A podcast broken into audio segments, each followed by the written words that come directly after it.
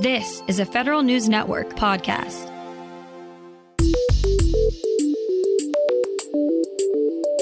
Coming up on today's Federal Newscast, National Cyber Director Harry Coker calls for more diversity when hiring for federal cyber jobs.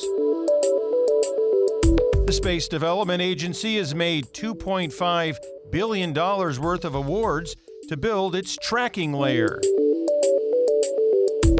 And the VA is looking to reduce the childbirth mortality rate for women veterans. Those stories and more in today's Federal Newscast.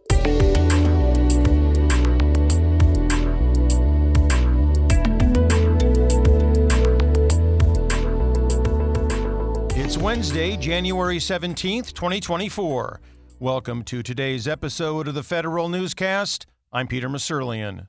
Federal offices in the D.C. metro area were open on time today, but federal employees were allowed to take unscheduled leave or unscheduled telework. The Office of Personnel Management made the decision to open on time, despite temperatures dipping well below freezing last night and concerns over icy roads. The D.C. metro area has been digging out of two to six inches of snow, which blanketed the region on Monday. Weather conditions remain frigid. A federal judge is challenging gun restrictions in post offices across the country.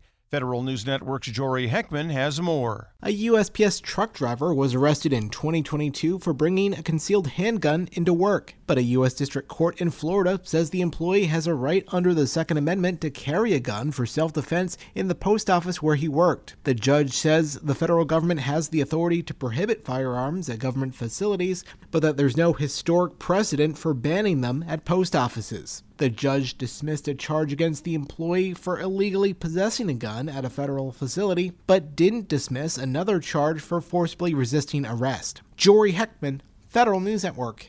Agencies don't all measure telework in the same way. Federal News Network's Drew Friedman explains. Some agencies use multiple methods to collect data on their teleworking employees, but an Office of Personnel Management report shows that the methods are inconsistent government wide. About two thirds of agencies, for instance, use their time and attendance system to track teleworking in the workforce. A quarter of agencies manually review telework agreements. Another quarter of agencies use a customized tracking system to count their teleworking employees.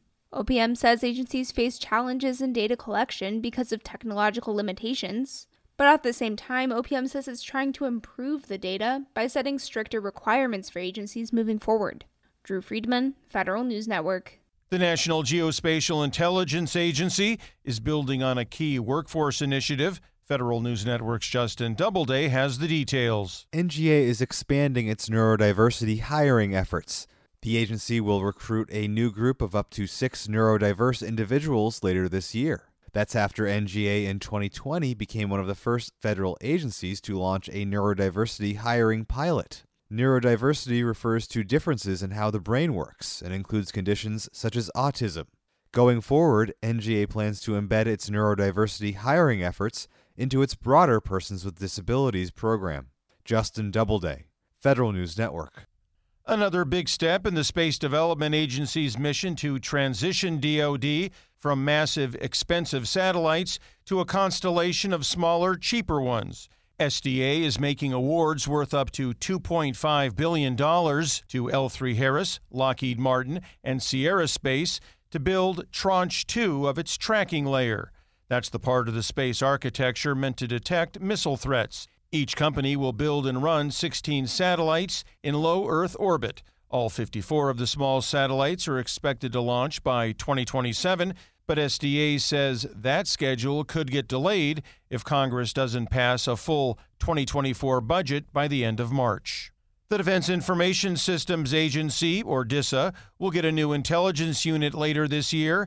Lieutenant General Robert Skinner, DISA's director, says that the unit will be able to provide support to combatant commands and other agencies. This will be the agency's first intelligence directorate.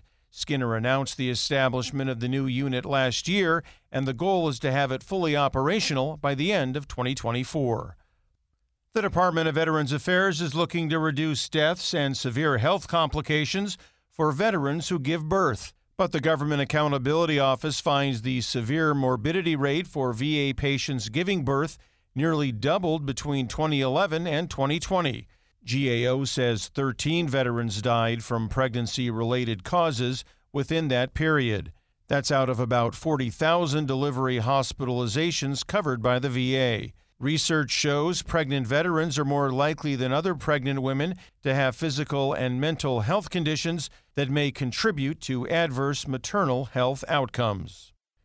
The Biden administration will conduct a series of so called cyber hiring sprints to fill vacancies across the federal government this year. That's the word from National Cyber Director Harry Coker, who spoke at the Community College of Baltimore County last week.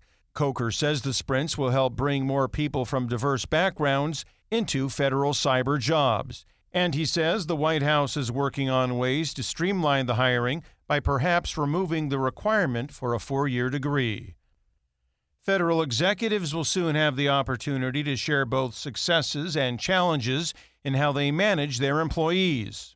The Office of Personnel Management will launch its annual Human Capital Review this March. The goal is to hear from agency leaders on how they're addressing workforce concerns and how they're trying to reach better performance overall. Managers across agencies can discuss best practices and the root causes of challenges, and then work with OPM to figure out solutions.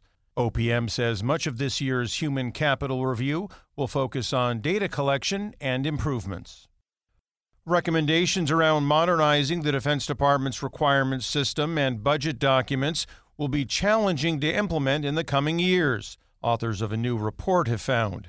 The Atlantic Council's Commission on Defense Innovation Adoption released its final report laying out recommendations and case studies to help DoD and Congress adopt new technologies faster. The panel says strengthening the alignment of capital markets to defense needs and modernizing the bureaucratic Joint Capabilities Integration and Development System process will be especially difficult areas to reform in the future. Congress and DoD have fully or partially implemented six recommendations, but the report acknowledges that it'll take some time to see systemic changes. Find these stories and more at federalnewsnetwork.com. For the Federal Newscast of Wednesday, January 17th, 2024, I'm Peter Musurlian.